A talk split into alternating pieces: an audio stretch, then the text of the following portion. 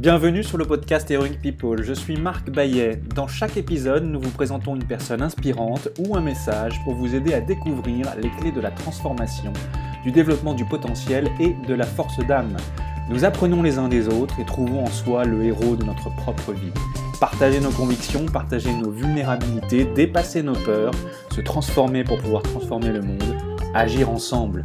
Jusqu'où peut-on aller? Merci de passer du temps avec nous aujourd'hui. Nous, êtres humains, sommes tous des êtres de tribu. Déjà, nos ancêtres, les premiers hommes, avaient compris qu'il y avait des bénéfices évidents à être ensemble, à regrouper leurs forces et à travailler à un but commun, survivre, croître, apprendre, transmettre aux suivants. Ces liens d'appartenance étaient si profonds et si forts que les êtres humains ont continué à compter dessus et à les développer bien au-delà de la survie du groupe. La solitude, le rejet, l'isolement peuvent en effet avoir des effets pesants sur notre bien-être physique et mental, même encore aujourd'hui. Alors pourquoi le sentiment d'appartenance est-il pour nombre d'entre nous si difficile à trouver? Alors même qu'accepter l'autre peut nous paraître plus évident ou facile parfois. Samira Djouadi, bonjour. Appartenir, c'est peut-être le contraire de rentrer dans les cases. Et les cases qui enferment, ce n'est pas ta tasse de thé. Ton parcours au service de l'insertion des jeunes, des quartiers populaires est inspirant et plein d'espoir. Refuser la fatalité, dire non, croire en soi, s'affirmer, demander de l'aide, témoigner, construire des ponts entre les cultures, agir et s'appuyer sur le pouvoir du collectif pour changer les choses et donner un coup de pouce à ceux qui en ont besoin. C'est notamment à travers ton rôle de délégué général de la Fondation TF1 qu'aujourd'hui tu fais cela, mais pas uniquement puisque tes engagements en matière d'insertion des jeunes ont toujours été nombreux. Preuve de ton rayonnement inspirant en 2016, tu as d'ailleurs été élu fan de cœur des femmes en or une distinction parmi de nombreux autres d'ailleurs. Samira, avec l'énergie contagieuse qui te caractérise si particulièrement, tu viens nous parler de ton parcours et de ce qui t'anime, mais aussi de sentiments d'appartenance et de ce qui peut l'empêcher de se développer en nous et chez les autres, comme le sentiment de honte, la tentation dangereuse de l'autocensure, la solitude, le rejet, l'isolement. Nous parlons également du pouvoir de la vulnérabilité, de la fécondité qui se cache derrière quand on demande de l'aide. Sans oublier bien sûr la satisfaction qu'il y a à servir la communauté et de ce que cela signifie pour toi qu'être la héroïne ou le héros de sa propre vie. Au préalable, Samira, j'ai une première question pour toi.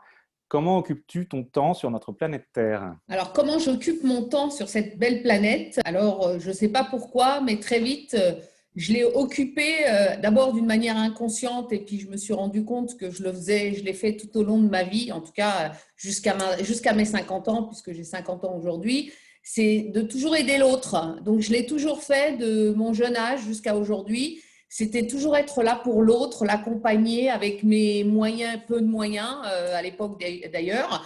Euh, voilà, pourquoi j'en sais rien, mais en tout cas, quand je remonte à très loin, j'ai toujours été celle qui a accompagné, qui a conseillé euh, l'autre euh, quand il n'était pas bien, quand il avait besoin. J'en ai fait euh, une raison en me disant, bah, c'est peut-être ça ma mission sur Terre c'est d'aider l'autre. C'est une belle mission et pour aider l'autre, il faut aller puiser sa force là où elle est, il faut la découvrir. Et avant de la découvrir, parfois on rencontre des obstacles. Pour toi, quel a été le principal défi ou obstacle, que ce soit mental, émotionnel, physique ou perçu, ou d'environnement, que tu aies rencontré et comment est-ce que justement tu as fait pour le transformer à ton avantage et du coup celui de la, communauté? Moi, je pense que euh, le principal obstacle que j'ai dû vivre, mais d'une manière inconsciente, ça a été cette non-légitimité, de ne pas être à sa place, de ne pas être légitime euh, à tel ou tel endroit. Donc moi, j'ai plein d'expériences de ma vie qui me, me, font dire que, voilà, à un moment donné, je me, alors je ne savais peut-être pas le dire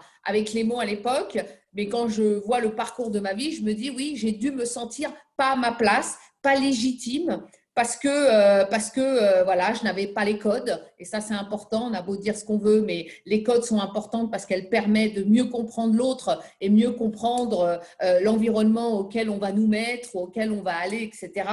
Et donc, voilà, cette espèce de syndrome de l'imposteur où on a l'impression de ne pas être légitime parce qu'on ne nous a pas préparé, parce qu'on ne nous a pas donné cette culture aussi et qui fait qu'à un moment donné, eh ben, on pense ne pas être à sa place. C'est mon côté euh, scorpion euh, qui euh, ne lâche rien et qui, se dit de toute façon, la plage, je vais aller la chercher, avec l'intelligence bien entendu. Et en fait, je me suis jamais laissé abattre par, euh, je dirais, par ces cloisons invisibles en vérité, hein, parce qu'elles sont invisibles. Hein, euh, si on nous dit pourquoi, bah ouais, moi je ne sais pas pourquoi tu te sens pas légitime, pourtant tout est fait pour ça, mais inconsciemment, il y a des barrières invisibles qui existent, qui, sont, qui ne sont pas dites, et, euh, j'ai toujours fait en sorte de, de, les combattre parce parce qu'au fond de moi, je savais que de toute façon, il n'y a, pas de problème de place. Quoi. En vérité, c'est parce que euh, on se met aussi ça euh, euh, inconsciemment dans son cerveau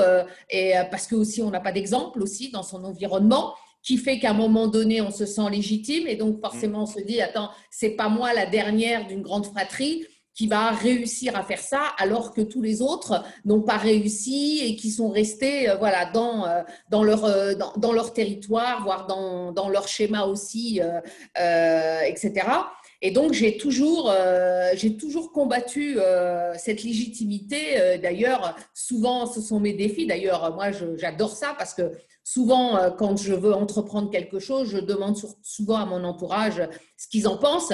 Et souvent, j'ai des retours négatifs en me disant euh, Mais fais attention, mais c'est pas pour toi, mais euh, tu connais personne, tu n'as pas de réseau, etc. Et en fait, plus on me dit ça, et plus je sais pas, bizarrement, j'ai une énergie en moi qui se développe, qui a envie de montrer à tous ces gens-là qu'en fait, tout ça, c'est quoi? C'est la peur, en fait c'est la peur. Et en fait, la peur, elle nous empêche de faire des trucs euh, incroyables. Ben et plus on me dit ça, et plus j'ai envie, c'est pas de me convaincre moi que j'ai raison, mais j'ai envie de convaincre les, les autres qu'en fait, ils sont euh, innobulés par une peur qui les empêche euh, d'avancer, qui les empêche d'entreprendre des choses extraordinaires et qui en plus renvoie cette, cette peur à d'autres, comme moi en l'occurrence, en disant c'est pas possible. Euh, et, à chaque fois, bah, c'est, je dirais, mes défis démarrent souvent de ça, de hmm. convaincre les autres que si je vais y arriver, même si je pars d'une, page blanche. Alors, tu as parlé de syndrome de l'imposteur, donc c'est, une forme de peur, hein, ne hmm. pas légitime. Et voilà, on a tous besoin de développer un sentiment d'appartenance, de se sentir accepté, reconnu, hmm. aimé, apprécié, utile. Mais ça veut dire euh, sortir des cases. À un moment, il faut sortir des cases. Et ça veut dire euh, cesser d'approuver en permanence l'autre ou ce que font les autres ou rentrer dans le moule. Et donc, à un moment, sortir de la case, ça veut dire se sentir seul. Et qu'est-ce qui se passe là? Alors, alors, effectivement, comment on gère, comment on gère ça? Alors, effectivement, c'est sortir de sa case, entre guillemets, hein, euh, dans celle où on a grandi, dans celle où on a les codes, etc mais ça ne veut pas dire rentrer dans une autre case. Et en l'occurrence, me concernant, il est hors de question que je rentre dans une autre case. Alors, effectivement, c'est là où le travail est compliqué, parce que là, tout de suite, on est identifié comme quoi? Comme un électron libre, comme quelqu'un qui n'a pas de code, comme quelqu'un qu'on ne sait pas gérer. Hein et, là, ça va être toute la force d'âme qui va faire que, euh, à un moment donné, on va montrer à l'autre euh, notre capacité à entreprendre, on va en montrer à l'autre notre capacité à ne pas céder, à ne pas céder, de rentrer dans un autre moule pour dire bah ça y est, je rentre dans ce moule, dans ces codes, et en fait c'est les bons. Pourquoi ceux-là seront les bons quoi? Moi, combien de fois j'ai entendu dire des gens euh, au sein de mon groupe, Samira est un électron libre. Qui est le pilote de l'avion de Samira quoi? Ben, moi, j'ai hmm. pas besoin d'avion. À partir du moment où je sais pourquoi je suis là, pourquoi je suis missionnée, pourquoi avons-nous tous besoin d'un gendarme au-dessus de notre tête pour euh, fonctionner au sein d'une entreprise? Et donc ça, c'est difficile parce que, euh, parce que forcément, je suis en train de casser euh, une image auprès de, personnes qui ont l'habitude de rentrer dans un moule parce qu'on leur a appris à rentrer dans un moule. Sauf que moi, on m'a pas appris de rentrer dans un moule, on m'a appris à rester moi-même, à rester qui j'étais, qui je suis et qu'est-ce que moi, avec ce que je suis, je peux apporter à l'autre. Alors c'est effectivement très difficile dans une société comme la nôtre, surtout en France, où tout est normé, où on a besoin de, nous dire tu viens de là, tu as fait telle étude, tu as travaillé dans telle boîte, donc je reconnais, donc c'est bon, donc machin, etc. On ne, on ne sait pas aller chercher des gens qui ont euh, une autre capacité euh, d'apprentissage et qui peut être favorable à l'entreprise et voire même plus parce que justement, elle n'est pas dans les process, dans les machins qui souvent sont une lourdeur dans les entreprises. Et euh, alors oui, après, c'est toute cette capacité à avoir confiance en soi. Je pense que c'est ça euh, la clé de tout, c'est le fait d'avoir confiance en soi, même si bien sûr je doute, hein, comme n'importe qui, etc. Mais j'ai cette force de capacité à embarquer et surtout euh, quand je souvent je présente des projets, à, renvoyer mon côté passionné de ce que je porte. Et je pense que souvent, c'est ça qui, qui, fait qu'à un moment donné, les gens euh, changent de camp et, viennent vers moi en me disant, voilà, euh, tu es tellement passionné qu'en fait, on, voilà, on peut pas te dire non. Voilà, on peut pas te dire non parce qu'on sent qu'en fait, ce que tu nous racontes, tu, tu, le ressens, tu le sens et tu es convaincu de cette réussite. Et je pense que c'est ça qui va faire changer euh, le mindset euh, de certaines personnes, en fait. Hmm. Appartenir, sentiment d'appartenance, c'est trois choses. C'est faire partie de quelque chose de plus grand que soi. C'est aussi avoir le courage d'être soi. Mais c'est donc avant tout écouter sa petite voix à l'intérieur, se connaître. Pour toi, cette définition, plutôt d'accord, plutôt pas d'accord? Alors moi, je suis complètement d'accord. D'ailleurs, euh, au début, je l'écoutais pas ma petite voix parce qu'on pense qu'il faut pas l'écouter, qu'on pense que c'est l'ego en fait qui parle. Et du coup, euh, on se dit non mais arrête, arrête, il y a que toi qui crois en ça. Euh. Et à chaque fois, à chaque fois, à chaque fois que je ne l'ai pas écouté, eh ben, j'avais la preuve dans les mois qui suivaient que j'avais raison dans ma propre, opinion de départ, qui était de m'écouter, etc. Donc maintenant, je nul doute, même si je n'ai aucune preuve, mais vraiment aucune. Parfois, des fois, je, je, dis des choses où je vois les regards des gens en me disant, mais elle est complètement dingue, etc. Et ils se rendent compte qu'au final, c'est moi qui a raison. Mais sur le moment, je n'ai même pas la preuve de dire que c'est moi qui ai raison ou quoi que ce soit. Mais je m'écoute et maintenant, définitivement, je m'écoute hein, euh, sans penser que c'est mon, mon ego qui parle pour moi mais parce que effectivement, ça vient des tripes, ça vient euh, euh, de voilà du. C'est l'intuition quoi, l'instinct. Et c'est l'instinct, c'est l'intuition qui fait qu'à un moment donné, voilà, c'est c'est ça qu'il faut faire à ce moment-là. Et à chaque fois que je l'ai fait, bah, ça s'est transformé positivement. Hmm. Alors effectivement, euh, parfois, même souvent, on, on s'auto-censure. Hmm. On apprend avec le temps à moins s'auto-censurer, mais cette auto-censure, elle peut être consciente, mais souvent, elle est, elle est inconsciente en fait. C'est-à-dire que derrière l'autocensure, il y a, il y a souvent un sentiment de honte mmh. euh, qui n'est pas forcément conscient. C'est-à-dire, je ne suis pas assez ceci, je suis trop cela, je ne mérite pas de que vont en dire les autres. Tous ces programmes de pensée et ces croyances un peu limitantes qui tournent en boucle dans nos têtes et nous limitent. Et la tentation, c'est alors de se replier sur soi, de s'isoler, de nourrir du ressentiment et ultimement de rien faire. Et c'est là que l'estime de soi et la la confiance en soi euh, s'effrite en fait, elle, s'érode. Et donc en fait, ultimement, c'est tout le monde qui ne bénéficie pas du trésor euh, merveilleux que chacun a euh, en nous. Quel est pour toi le moment dans, la, ta vie où tu t'es senti le plus seul? Paradoxalement, c'était quand j'étais jeune en fait. Quand j'étais jeune, parce que d'abord, en plus, c'est assez, assez particulier, parce qu'en plus, je suis née dans une fratrie de huit enfants, donc on peut imaginer qu'on n'est pas seul en fait. Et quand je pense souvent, euh, et j'en parle avec mes enfants, euh, j'ai l'impression d'avoir vécu toute seule parmi cette fratrie, en fait. Hmm. Alors qu'on était huit enfants, à peu près tous les mêmes âges, parce qu'on n'a pas beaucoup de différences. Mais euh, j'ai presque pas de souvenir d'avoir fait les 400 coups avec mes frères et sœurs, d'avoir joué avec eux, etc. Non, en fait, je, toute ma vie de, de jeune fille, euh, j'ai réussi à trouver des bouffées d'oxygène à l'extérieur. D'abord en pratiquant du sport très vite, ce qui m'a permis de rencontrer d'autres personnes, une autre famille aussi euh, qui m'a apporté d'autres codes que je n'avais pas euh, au sein de la maison, etc. Et donc oui, j'étais seule, j'étais seule et quelque part, c'est aussi comme ça que je me suis construite. C'est mmh. aussi comme ça que j'ai pu entreprendre tout ce que j'ai pu faire jusqu'à aujourd'hui, etc.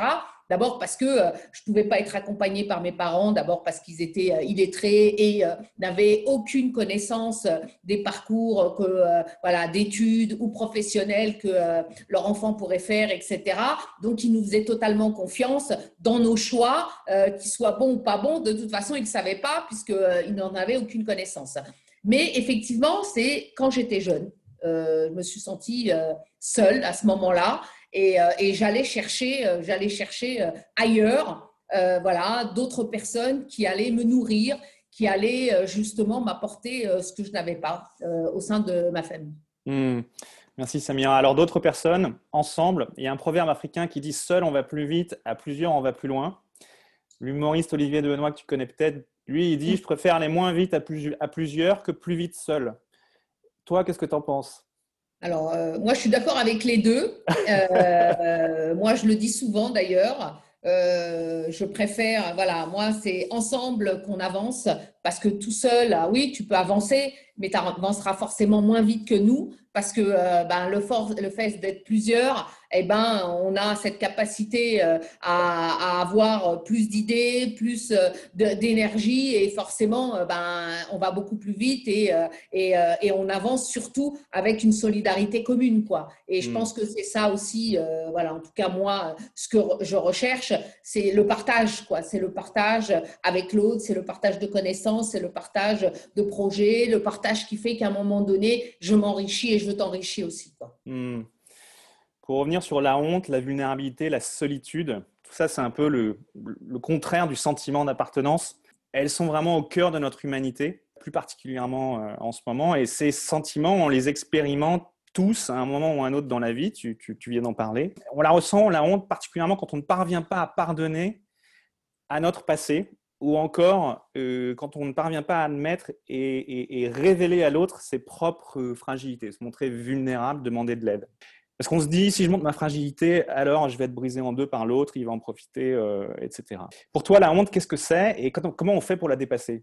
Moi, c'est tout. Euh, alors, j'ai jamais euh, identifié le mot comme tel de honte, mais c'est tout le travail que je fais depuis des années c'est comment j'arrive euh, à transmettre à cette jeunesse avec qui je travaille, avec qui j'essaye de changer les trajectoires professionnelles, de leur expliquer leur légitimité euh, au sein des entreprises, de, de, de postuler quand c'est possible, etc. Parce qu'effectivement, ils ont ce sentiment de, euh, de, honte, de se dire je suis pas à ma place, euh, c'est pas pour moi, etc.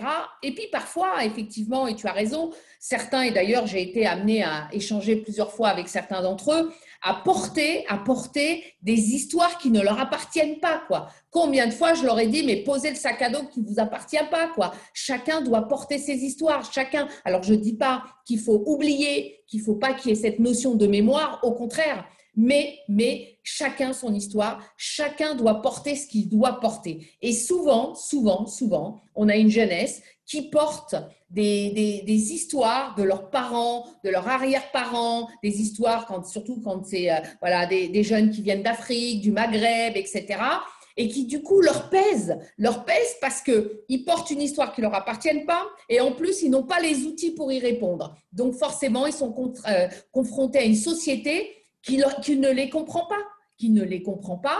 Et donc, forcément, bah, tout ça a un impact dans leur intégration euh, à la voie personnelle, dans leur intégration professionnelle, etc. Donc, à un moment donné, oui, chacun son histoire, chacun doit porter ce qu'il doit construire. Eux doivent construire leur vie pour euh, leur future euh, voilà, famille et, et enfants qu'ils auront, etc mais pas porter ce qu'on ne doit pas porter. Quoi. Moi, il est hors de question que je porte les histoires de ma famille. Quoi. À un moment donné, voilà, oui, on fait partie de même fratrie, mais chacun doit construire la sienne et porter ce qu'il doit porter lui-même, quoi, uniquement. Et, à partir de là, bah forcément, il n'y a plus ce sentiment de honte parce que euh, voilà, je me construis et je n'ai pas à, renvoyer. Euh, combien de fois j'ai eu euh, des enfants, des jeunes, j'ai rencontré des jeunes africains qui te parle de l'esclavage, quoi. Mais arrêtez, vous n'avez hmm. pas connu l'esclavage, quoi. Ni vos parents, ni vos grands-parents ne l'ont connu. Moi, oui, d'accord, l'histoire est importante, c'est important que les gens le sachent, etc., et que la mémoire reste intacte. Mais ne portez pas ça comme si vous étiez concerné directement. Et donc, du coup, dans votre quotidien, vous êtes confronté constamment à un conflit de, d'images, de, renvois qui, qui, qui vous met mal à l'aise, quoi. Donc voilà, donc, et c'est toutes ces choses-là qu'il faut que euh, voilà, on puisse faire entendre en disant voilà, chacun doit porter ce qu'il doit porter et uniquement, parce que sinon, hmm. ça fait des fracas et surtout des dégâts. Donc en fait, il y a deux options. Soit tu t'appropries ton histoire et tu en écris la suite, tu reprends le contrôle, soit tu ne t'appropries pas ton histoire et c'est elle qui te mène en bateau. Elle te mène en bateau et surtout, elle t'emmène euh, vers des dégâts euh, qui souvent un bateau dont tu n'es pas le pilote. Et tu n'es pas le pilote, exactement. Voilà, tout à fait. Entre courage et confort, euh, qu'est-ce qu'il faut choisir dans la vie? Ah, Moi, c'est courage. Hein. Les deux sont accumulables hein Non, pas du tout. Pas du tout. Mm. Pour moi, c'est le courage. Mm. Je suis assez d'accord. On ne peut pas avoir les deux. Ah non, on ne peut pas avoir les deux, c'est clair, c'est clair, c'est clair. Qu'est-ce que tu dirais à quelqu'un qui souffre d'une extrême solitude? Eh ben, moi, je lui dirais euh, que euh, pour euh, la solitude, il faut aller chercher, je dirais, l'autre. Parce qu'à un moment donné, il n'y a pas que la famille qui compte, quoi. Hein. Souvent, d'ailleurs, on dit, hein, souvent, on est frère de, on n'est pas frère de sang, etc. Et souvent, les gens se sentent encore mieux avec des gens qui ne sont pas frères de sang, etc. C'est d'aller aider, d'aller voir, de sortir, et puis surtout de contribuer à, une solidarité qui fait qu'à un moment donné, eh ben, l'image de l'autre va te renvoyer quelque chose qui fait qu'en même, en, vérité, ok, tu vis de la solitude, mais en vérité, tu vis bien, quoi. Tu as cette chance euh, d'être bien, d'être sûrement euh, en bonne santé, etc et, que, et puis qu'il faut partager, quoi. Qu'à un moment donné, c'est cet échange qui va nous apporter euh, cette bonne énergie qui va faire qu'à un moment donné, on sera bien au sein de soi-même et, et, puis, euh, et puis ça fera un effet, euh, un effet boule de neige aussi, quoi. Mmh. À un moment ou à un autre, il faut demander de l'aide. Qu'est-ce qui se passe quand on, demande quand on se met à demander de l'aide? Parfois, on ah bah, souvent, euh, souvent on n'est pas bien. Quoi. On a l'impression qu'on est fragile, qu'on est. Euh, voilà, c'est aussi ce sentiment de honte aussi, parce qu'on va montrer un trait de soi euh, qui, qui n'est pas équilibré, qui n'est pas, qui n'est pas normal, on va dire, qui n'est pas codifié dans notre société. Mais en vérité, pas du tout. Quoi. Au, au contraire, aujourd'hui, c'est toi. Et eh ben, demain, demain, tu comprendras peut-être mieux quelqu'un d'autre qui aura vécu la même chose que toi. Du coup, tu seras toi-même mieux expert puisque tu l'auras vécu. Il n'y a pas mieux que quand tu conseilles quelqu'un, quand tu as vécu ce sentiment-là et qu'en plus tu l'as dépassé. Donc, tu peux encore mieux prouver à l'autre que c'est facile de sortir de cela parce que voilà ce que moi j'ai fait, voilà ce que j'ai entrepris. Et aujourd'hui, regarde, j'en suis sortie en, en vérité. On peut parler de pouvoir de la vulnérabilité, de courage d'être vulnérable? Bien sûr, on peut parler de, bien sûr, de pouvoir forcément euh, et euh, de courage, ça c'est sûr, parce que je crois que tout au long de notre vie, tout ce qu'on entreprend, c'est du courage, hein, parce qu'on pourrait ne pas le faire et, euh, souvent, voilà, on fait des choses qui, semblent invraisemblables pour l'autre, etc. Donc, à partir de là, on est dans le courage. Donc oui, tout ça sont des choses qui, déterminent l'être humain euh, euh, dans, sa manière d'entreprendre, quoi, bien entendu. Hmm. Tu dis dans un TEDx, le changement, c'est nous, c'est pas les autres. Partir de soi, oui, mais comment on fait pour se trouver et comment on fait pour se préparer à notre mission dans le monde? Alors, comment on fait pour se trouver? Je pense que c'est tout au long de notre vie. Hein. Ce n'est pas un moment, un point de départ, on se dit, ah, ça y est, je me suis trouvé. Euh, moi, euh, voilà, moi, euh, si je regarde mon parcours depuis que je suis toute jeune, à un moment donné, voilà, j'avançais à l'aveugle. Quand je dis à l'aveugle, c'est voilà, je ne savais pas ce que j'allais devenir, je n'avais pas de projection sur moi, etc. Et, et je pense que ce sont les expériences qui nous permettent à un moment donné de savoir qui on est et comment, euh, pourquoi on fait les choses, etc.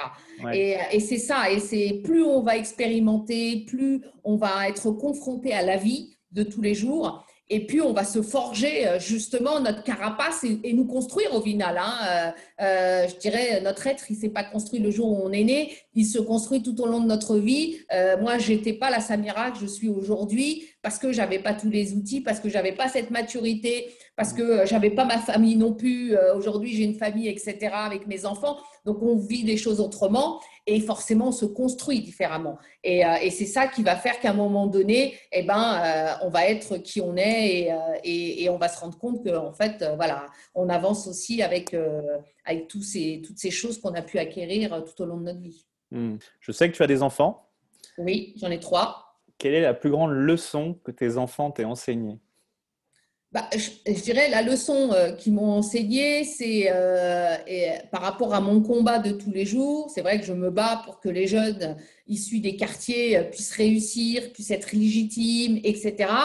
Et je dis souvent, je dis souvent à ces jeunes-là, ce que je fais pour vous et ce que vous allez faire demain pour vos enfants, c'est pour que demain, leur vie à eux, elle glisse parce qu'à un moment donné, tout le monde ne peut pas défoncer les portes. Il faut qu'il y en ait qui défoncent les portes pour que d'autres rentrent, c'est-à-dire les générations après. Donc moi, tout ce que je fais, c'est pour que mes enfants, demain, puissent ne pas avoir les ressentis que moi j'ai eus, les regards que moi j'ai eus. Et quand je les écoute, eh ben, ben, je pense que j'ai réussi, euh, j'ai réussi en tout cas mon, ma petite bataille qui était de leur dire, quand je leur parle de ça, ils me disent, mais nous, on n'est pas concernés par tous ces problèmes en vérité. Je lui dis, bah ouais, vous n'êtes pas concernés parce qu'on a fait le travail en fait.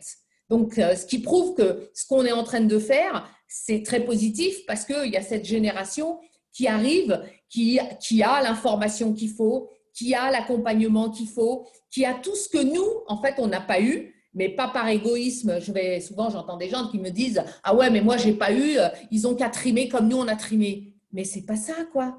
C'est pas ça la vie quoi. Moi j'ai pas envie que mes enfants triment comme moi j'ai trimé. Parce que on doit être dans une suite d'avancement. Donc ce que nous on va sur lequel on va se battre, c'est pour aussi cette génération qui va arriver, qui en fait, euh, pour eux, peut-être qu'il euh, y aura, j'espère, euh, plus, plus de problèmes de diversité, plus de problèmes d'intégration, d'immigrés, etc., surtout qui sont enfants de parents nés français, français. Donc voilà, donc on est en train d'avancer. Et, et, voilà, et la leçon, c'est ça, c'est de me montrer qu'en fait, bah, tout le combat qu'on porte depuis des années, il porte ses fruits parce qu'eux sont dans un mindset qui est complètement différent. Hmm il y a beaucoup de choses qui se passent pendant l'enfance, de 0 à 8 ans, et l'adolescence, la, construction affective, euh, la confiance en soi, l'estime de soi, etc. Et c'est directement lié à la relation avec les parents. On a parlé de demander de l'aide, donc c'est le contraire de rester euh, en soi et ne pas aller vers euh, l'extérieur. Comment est-ce qu'on peut aider nos enfants à, demander de l'aide? Comment on peut les aider? Bah, Déjà en leur expliquant que tout seul, on peut rien faire qu'à un moment donné, euh, ben, c'est chez l'autre qu'on peut puiser pour se nourrir. Euh, je pense que ça, c'est important. Et, euh, et, puis que demander de l'aide, c'est pas c'est pas un échec personnel, quoi. C'est pas quelque chose de négatif, au contraire. C'est une force c'est une force. Hein. Moi, je, moi, en tout cas, personnellement, c'est comme ça que je fonctionne. Quand je travaille dans les équipes, alors je peux ne pas m'entendre avec la personne, mais à partir du moment où elle a une compétence que moi j'ai pas, je vais puiser sur sa compétence parce qu'elle va m'enrichir et vice versa. Quoi. C'est, c'est, c'est ça qui va faire qu'à un moment donné, chacun va pouvoir puiser chez l'autre ce qu'il n'a pas, mais qui va le renforcer. Euh, et, c'est comme ça qu'on doit tous fonctionner. Normalement, on doit tous pouvoir. Euh, d'ailleurs, je donne un, exemple euh, que d'ailleurs j'avais expliqué lors de mon TEDx. C'est, je m'adressais au public en disant si c'est pour garder vos réseaux dans vos poches et l'offrir qu'aux gens qui appartiennent à votre fratrie, à votre sang, ça n'a aucun intérêt, quoi. Ça n'a aucun intérêt. Puis en plus, je leur ai rajouté que souvent, ils ne sont pas reconnaissants parce qu'ils pensent que c'est normal, quoi. Que, euh, que tu les aides parce qu'on fait partie de la même famille. Par contre, par contre si vous aidez quelqu'un qui euh, n'a aucun lien de sang avec vous et que vous le faites avec une manière très spontanée, sans intérêt, eh ben là, c'est une reconnaissance à vie quoi, de la personne parce qu'elle-même ne comprend pas pourquoi vous l'aidez, pourquoi vous lui ouvrez vos portes, etc. Et donc voilà, et l'aide, elle doit être comme ça. C'est comment je peux offrir ce que moi j'ai qui va pouvoir peut-être aider euh, des personnes euh, qui arrivent sur mon chemin et qui ont besoin de cette aide. Et, euh, souvent, ça fait des choses hyper positives. Alors, il y a justement un proverbe arabe qui dit, il y a un proverbe arabe qui dit Dieu, Dieu juge l'arbre à ses fruits et non à ses racines. Pour toi, qu'est-ce qui définit la valeur d'un homme et le fait qu'il porte du fruit? C'est plutôt sa provenance sociale, sa profession, son statut social, ses paroles, ses actes? J'utilise souvent euh, comme image pour faire comprendre à mon entourage, à mes amis, euh, si souvent euh, qui sont voilà, en conflit, soit avec leur famille, soit avec la, la société, etc. Et souvent, j'utilise cette image de leur dire, voyez, voilà, la grappe de raisin, voilà, les raisins sont sur une grappe de raisin et je leur dis qu'est-ce que comment devient le raisin s'il ne se détache pas de la grappe? Et hmm. tous me répondent bien sûr, il pourrit. Et eh ben je lui dis ben voilà, et eh ben nous aussi. Si à un moment donné on se détache pas de ce fruit, hein, de cette grappe de raisin qui peut représenter un arbre, euh, à un moment donné on pourrit de l'intérieur parce qu'on ne s'est pas construit, parce qu'on ne s'est pas exprimé, parce qu'on n'a pas été chercher ce que l'entourage nous offrait, etc. Et ça ne veut pas dire qu'on va quitter notre famille, ça ne veut pas dire qu'on met un trait sur la relation, non, c'est juste qu'à un moment donné, il y a besoin que chacun, chaque individu puisse construire sa, son, sa lignée, quoi, tout simplement. Hmm. Et, euh, et bah, quand tu as dit ça, tu as tout dit, parce qu'à un moment donné, voilà, c'est ça qu'il faut, c'est que le fruit puisse s'épanouir au sein euh, de la société en, voilà, en se puisant de sa famille, mais pas que. Parce que la famille, à un moment donné, ça ne suffit pas. Oui, c'est important pour l'équilibre, etc. Mais ça ne suffit pas pour exister, ça ne suffit pas pour euh, être ce qui, qui on doit être euh, sur cette terre, en mm. l'occurrence. C'est une image très parlante, hein, ce, ce, mm. qui ne se détache pas. Merci, merci euh, Samira. Tu es très active et tu t'exprimes régulièrement sur les sujets de diversité et d'inclusion. La diversité au travail ou dans la société, c'est quoi pour toi? Et en quoi avoir pour point d'entrée la vulnérabilité, c'est-à-dire la sienne et celle de l'autre, est-elle nécessaire pour créer un environnement inclusif et riche de diversité? Oui, bien sûr. Alors, le, sujet de la diversité est venu à moi un peu euh, par mm. hasard. Hein. Euh, J'ai pas décidé un jour de me dire je vais travailler autour de ces sujets-là. Parce qu'il fallait que tu changes d'environnement en fait. Exactement. et c'est les challenges les plus difficiles. Hein. On peut mieux se connaître, euh, travailler sur ses faiblesses, machin, mais le changement d'environnement, c'est. Être eh ben, transgressif, c'est challenge. Euh, Exactement. Et donc, du coup, c'est venu à moi un peu naturellement, hein, euh, puisque j'ai eu la chance de, de, créer cette fondation pour le groupe TF1 en, en 2006. Et effectivement, quand j'ai eu cette chance d'intégrer ce groupe avant de créer cette fondation par euh, le président euh, de l'époque, euh, bah, en fait, j'ai, moi, comme je suis quelqu'un qui observe beaucoup et, qui, et qui, qui, souhaite être en harmonie avec moi-même et le lieu où je vais travailler, hein, et puis avec ce que je veux faire, donc je me suis rendu compte qu'en fait, rapidement, j'étais dans un lieu qui me ressemblait pas en fait, hmm. qui était loin, loin de mes coutumes, loin de mes origines, loin de mes codes. Et là, j'ai eu un, presque un choc quoi, en me disant, en fait, ça existe, ça existe des lieux comme ça euh, où l'on se ressemble tous et euh, où en fait la couleur n'y est pas en fait. Le ghetto. voilà, exactement. Et là, et là, je me dis, c'est pas possible quoi. Donc j'avais cette chance moi de côtoyer le président de l'époque et de le rencontre. Et là, je lui dis, je lui dis, écoute, voilà, moi j'ai fait le tour des popotes là, j'ai été voir tous les services. Et je vois bien que la diversité n'existe pas dans cette entreprise. Et pourtant, et pourtant, vous vous dites, à vous adresser à la population française, aux téléspectateurs. Vous croyez que les téléspectateurs, ils sont tous blancs, ceux qui regardent TF1 et qui regardent les JT. Euh, à un moment donné, euh, si c'est ça votre message, il va falloir d'abord nettoyer de l'intérieur, quoi. Parce qu'à l'intérieur, ça ne correspond pas, en tout cas, à l'image et au discours que vous tenez. Et c'est là où moi, j'ai proposé au sein de la Fondation euh, de créer justement des programmes où on allait recruter des jeunes issus de la diversité en leur expliquant que voilà, cette diversité va apporter des choses positives au sein du groupe. D'abord parce que euh, voilà, les réflexions seront diverses, surtout pour les JT, puisqu'on nous dit oui, ils sont très blancs, c'est que des experts blancs ou les personnages sont toujours blancs, etc. Ben, après, moi, je suis quelqu'un de très résiliente aussi. Je leur dis, euh, écoutez, euh, si à un moment donné, euh, les gens autour de la table sont blancs, forcément, ils vont penser blanc. Par contre, demain, si ces gens autour de la table ont des origines diverses, sont issus de la diversité, bah forcément par ricochet, ce qu'on va produire va avoir une conséquence par rapport à nos idées, par rapport à nos origines, etc.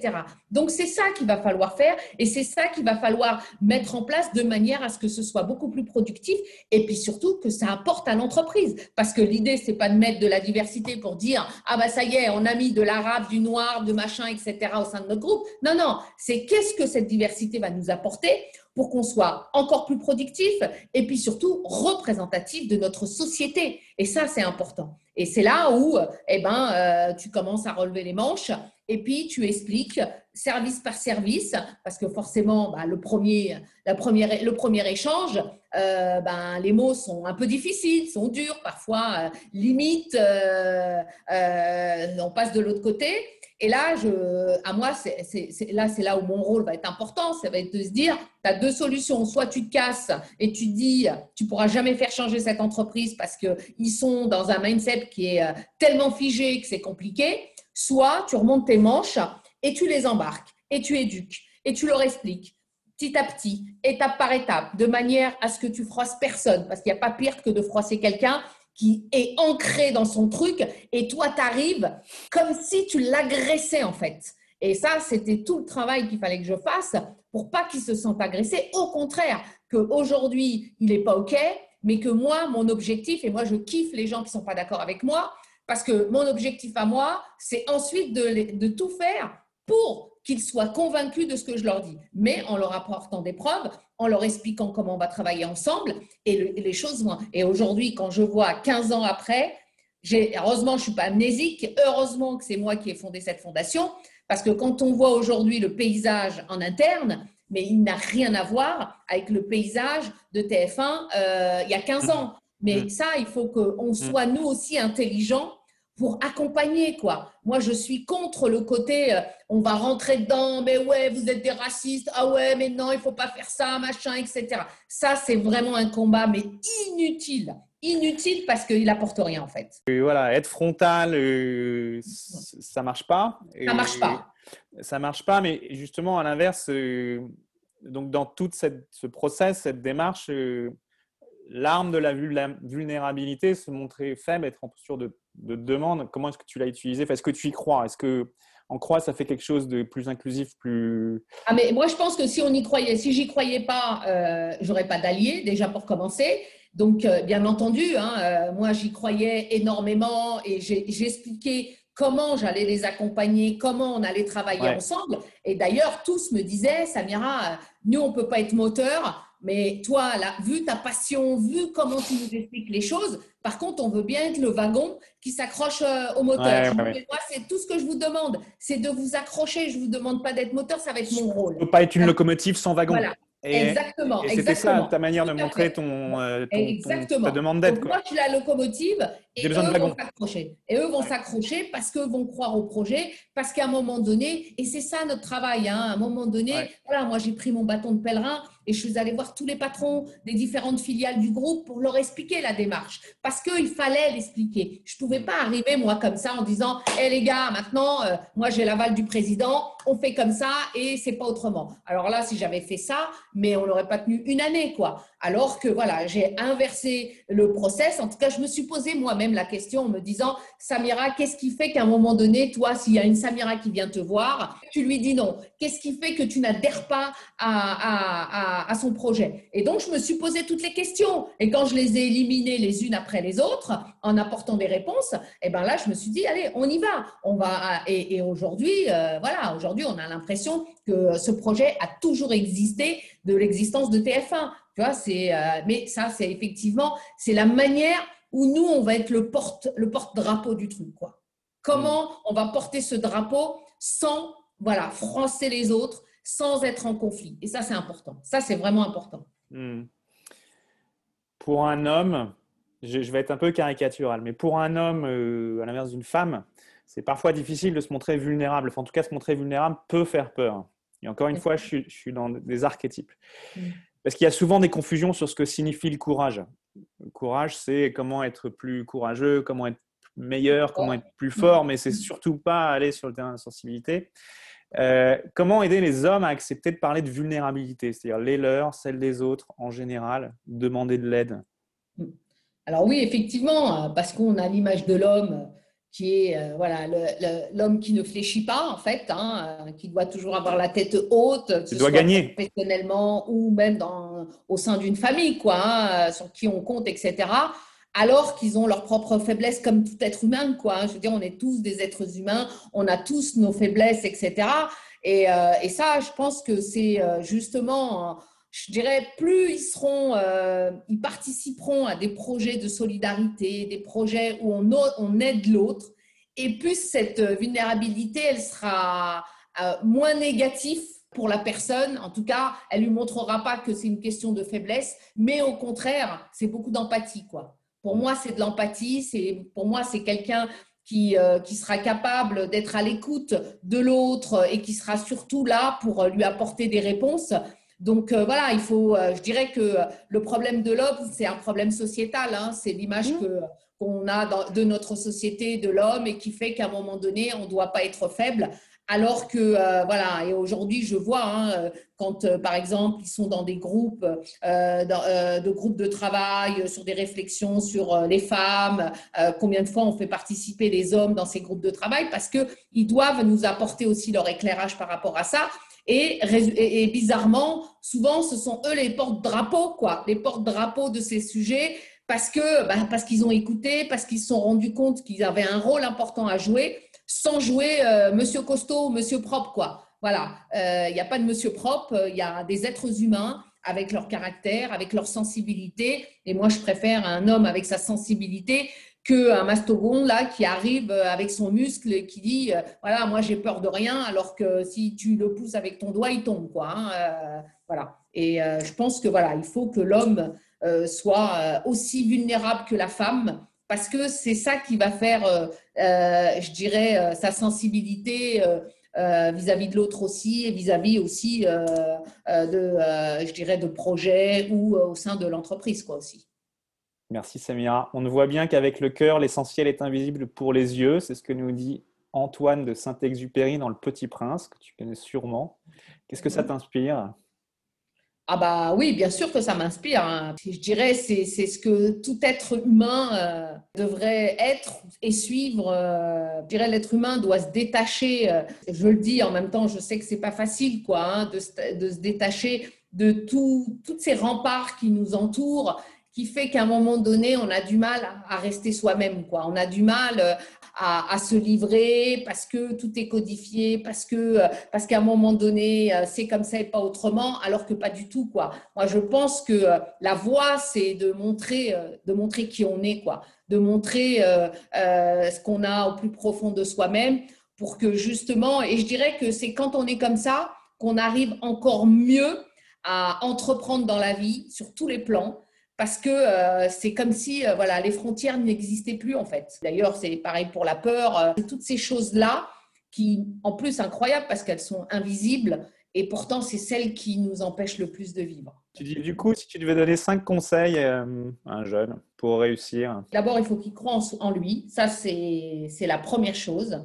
Croire en lui, éliminer toutes les peurs qui l'emmènent à l'échec. Parce qu'en fait, c'est ça. Pour moi, la peur égale échec. Être passionné, parce que euh, c'est ça qu'on cherche aujourd'hui. Hein. Même demain, la flamme, voilà, c'est la flamme. Demain, on va devant un fonds d'investissement. Euh, quand bien même ton projet il est pourri, euh, moi j'ai vu des choses incroyables, projet pourri, mais la personne elle portait tellement le truc qu'en fait tu dis, mais en fait ce mec il ne peut pas ne pas réussir en fait.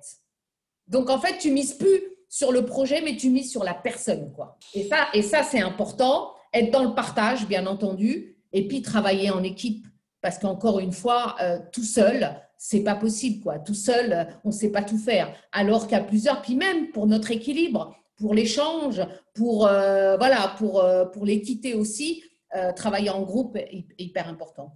Hmm. Merci beaucoup, Samira. Samira, qu'est-ce qui est important pour toi dans la vie? Trois valeurs essentielles. Ce qui est important dans la vie pour moi, c'est d'abord la famille parce qu'elle nous équilibre, déjà pour commencer. Hein. quoi qu'on ait eu comme famille, euh, dans notre vie. Ça, c'est hyper important. Euh, les autres, ne pas être ignorant de l'autre, c'est important parce que ça développe plein de choses. Ça développe l'empathie, ça, développe le partage, ça développe l'entraide, etc. Euh, d'être juste aussi, pour moi, c'est important parce que l'injustice, je ne peux pas la supporter. C'est hyper important d'être juste, hein, de voilà, de ne pas être confronté à cette injustice euh, euh, qui, euh, qui peut nous miner, nous miner. d'être courageux aussi, parce que tout ce qu'on entreprend, c'est du courage.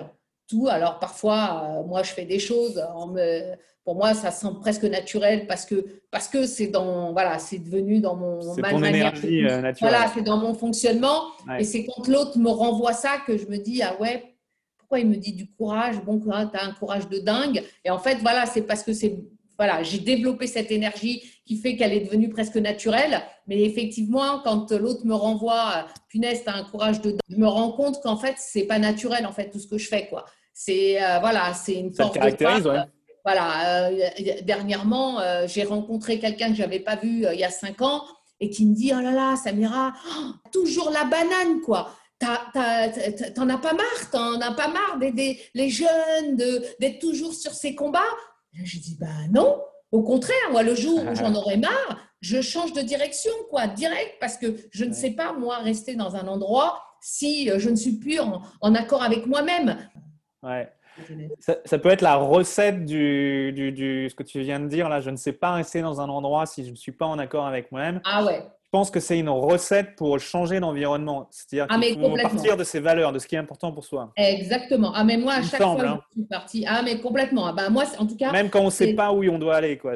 Exactement. Moi, à chaque fois que euh, euh, j'étais quelque part, ou dans, soit dans une entreprise ou autre, quand je n'étais plus en accord avec moi-même, D'ailleurs, parfois même, euh, parce que bah, après c'est mon fonctionnement, à me mettre même en risque, hein, c'est-à-dire à démissionner sur le champ, juste parce que c'était plus en adéquation avec moi-même. Et donc là, euh, voilà, je prends la tangente, je pars, je ne demande rien, je pars et, je passe à autre chose qui fait qu'à un moment donné, je vais aller me nourrir ailleurs sur un truc euh, qui va faire qu'à un moment donné, je retrouve ma, mon énergie, je retrouve pour laquelle je suis, euh, je suis là.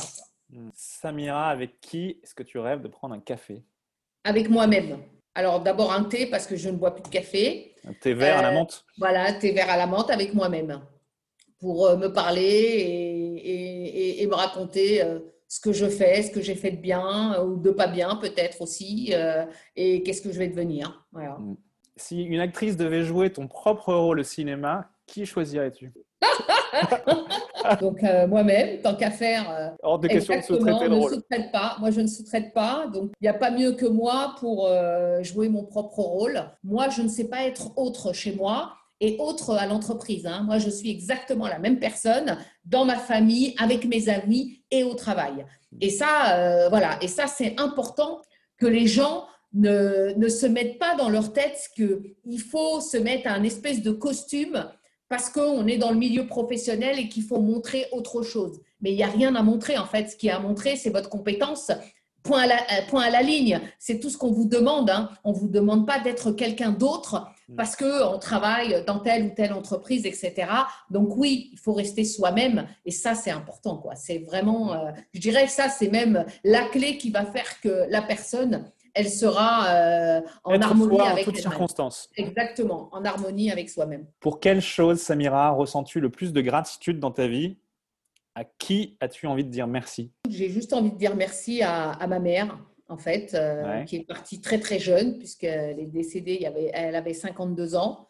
Donc à ma mère qui, en fait, euh, quand j'y repense, en fait, c'est elle qui m'a appris en fait toute cette notion d'empathie, de partage, euh, euh, d'aimer l'autre, euh, quand bien même il ne soit pas de ma même culture, de ma même origine, etc.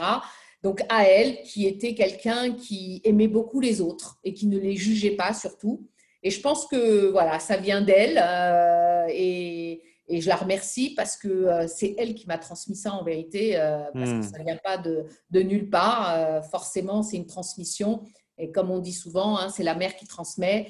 Donc moi, euh, j'ai eu cette chance euh, qu'elle m'ait transmis euh, voilà, cette notion d'empathie, de partage, de solidarité de l'autre. Quel conseil ou petit exercice simple et concret peux-tu proposer à ceux qui nous écoutent pour commencer à introduire le changement là, tout de suite, maintenant et améliorer leur vie et leur quotidien? Eh ben, c'est tout de suite maintenant euh, à aller euh, entreprendre des choses euh, simples, pas besoin d'aller chercher des trucs extraordinaires, hein, aller frapper chez le voisin, quoi, déjà. Se mettre en mouvement. Voilà, se mettre en mouvement, aller faire quelque chose. voilà, faire quelque chose, aller voir quelqu'un qui a besoin de vous parce que vous avez telle ou telle compétence. Il y a toujours quelqu'un qui a besoin de quelqu'un, etc. Et je suis sûre que tout le monde peut apporter, même à son petit niveau, on peut tous apporter à quelque, chose à quelqu'un d'autre et d'être dans le mouvement, d'être dans l'accompagnement, d'être dans la solidarité. Et forcément, euh, ben après, après ce mouvement, il nous embarque au final. Hein. Euh, on commence souvent, hein. moi j'ai commencé euh, avec ma petite association et, voilà, aujourd'hui je suis embarquée, ça fait maintenant plus de 20 ans. Et voilà, donc c'est démarrer et après, forcément, c'est les rencontres hein, qui font avancer les choses. Se mettre en route, quoi. C'est ça. Ouais. Et ensuite, l'univers pourvoit à tous nos besoins.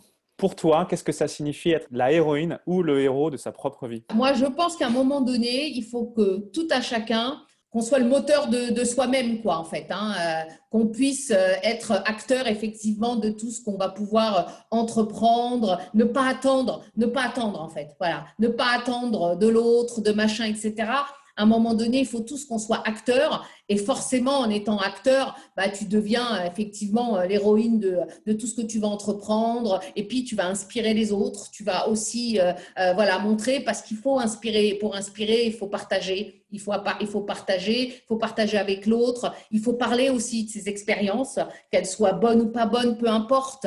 Euh, on a besoin d'entendre euh, les gens qui s'expriment parce que euh, forcément, quand on écoute, ben, on est inspiré par des parcours, par des situations qui souvent nous ressemblent, qui souvent nous parlent de près, de loin, etc. Et en fait, tout ça, va faire qu'à un moment donné, ben, on va provoquer des choses hein, inconsciemment parce que euh, euh, ben, la personne a écouté, parce que euh, elle a vu que tu n'as pas lâché. Moi, combien de fois on me dit, mais toi, Samira, tu l'as jamais, tu l'as jamais, quoi. Je dis non, je lâche pas, surtout quand je sais que c'est possible, etc. Et, et c'est parce que je lâche pas et parce que j'embarque les gens qu'à un moment donné, la transformation se fait. Et donc, oui, tu deviens l'héroïne qui a fait que le truc s'est mis en ordre parce que tu n'as pas lâché.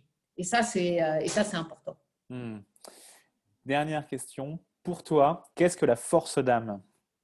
Alors, la force d'âme, euh, c'est d'abord, c'est important parce que euh, pour moi, d'abord, elle détermine le courage, hein, le courage qu'on va entreprendre dans tout ce que ce qu'on va mener, qu'on va endurer aussi. On va endurer parce que, euh, forcément, ben, c'est pas sans crainte d'obstacles. Hein, euh, et, je dirais presque, moi j'adore quand il y a des obstacles, parce que euh, c'est quand tu les traverses et que tu les combats que tu vois la réussite de ce que, de, en fait, la réussite de ton énergie interne en fait. Tu vois, en te disant en fait, tu as cru en toi, tu n'as pas lâché tu as eu des obstacles, parce que des obstacles dans la vie, on en a pour toutes les épreuves. D'ailleurs, c'est ce qui nous renforce, hein, et tant mieux qu'on ait des obstacles, parce que sinon, ce serait lisse et glisse, et je pense euh, on ne se rendrait même pas compte de euh, tout ce qu'on entreprend, etc. Et puis, euh, voilà, ça permet aussi de se dire que tout le monde n'a pas le, le même état d'esprit que toi, parce que pas constitué de la même manière, parce qu'on leur a appris des choses différentes, etc. Et toi, tu vas arriver avec toute ta force, euh, toute ton énergie à convaincre les gens qui vont finalement au final te convaincre, t'encourager et t'accompagner parce qu'ils se disent c'est pas possible quoi. Euh, elle a peur de rien quoi. Souvent on me dit elle a peur de rien. Si si moi j'ai peur aussi comme tout le monde. Mais euh, quand je porte quelque chose je le porte avec mes tripes. Et, et la force d'âme c'est ça. C'est c'est toute cette âme qui t'accompagne et qui t'apporte toute cette énergie et cette force pour pour réussir les choses c'est une espèce d'étincelle de vie. Ah, mais c'est une espèce intérieur. Exactement, c'est intérieur. Hein. C'est vraiment quelque chose qui t'anime. Et moi, je suis euh, quelqu'un de très, très persévérante puisque je ne lâche rien. Et euh, mais c'est grâce à ça, quoi. C'est grâce à cette force intérieure euh, qui m'anime et qui, qui me montre que je ne dois pas lâcher, surtout. Hmm. Samira, merci beaucoup. Eh ben, merci beaucoup. Merci à toi, Marc. C'est la fin de votre épisode du podcast Heroic People. Merci, merci de nous avoir écoutés. J'espère que cet épisode vous a inspiré et vous a été utile. Si c'est le cas, partagez-le à un ou deux amis par SMS ou sur vos réseaux sociaux. Vous avez le pouvoir de changer la vie de quelqu'un et c'est maintenant. Vous pouvez retrouver cet épisode et son résumé écrit, mais aussi tous les autres épisodes sur le site du podcast heroicpeople.fr. Pour nous contacter, nous faire des suggestions, proposer des invités, c'est toujours sur le site du podcast que ça se passe, heroicpeople.fr, ou encore les réseaux sociaux LinkedIn, Facebook ou Medium. Enfin, sans vous, nous ne sommes rien, avec vous, nous sommes tout. Si vous avez été inspiré par cet épisode, alors laissez-nous un commentaire et quelques étoiles sur Apple Podcasts ou votre plateforme d'écoute préférée. Dites-nous comment le podcast vous a inspiré et contribue à améliorer votre vie. C'est grâce à cela que nous pouvons faire connaître le podcast Heroic People. Merci d'avoir écouté. Il est temps maintenant d'agir et de révéler sa grandeur et sa force d'âme. À bientôt sur le podcast Heroic People.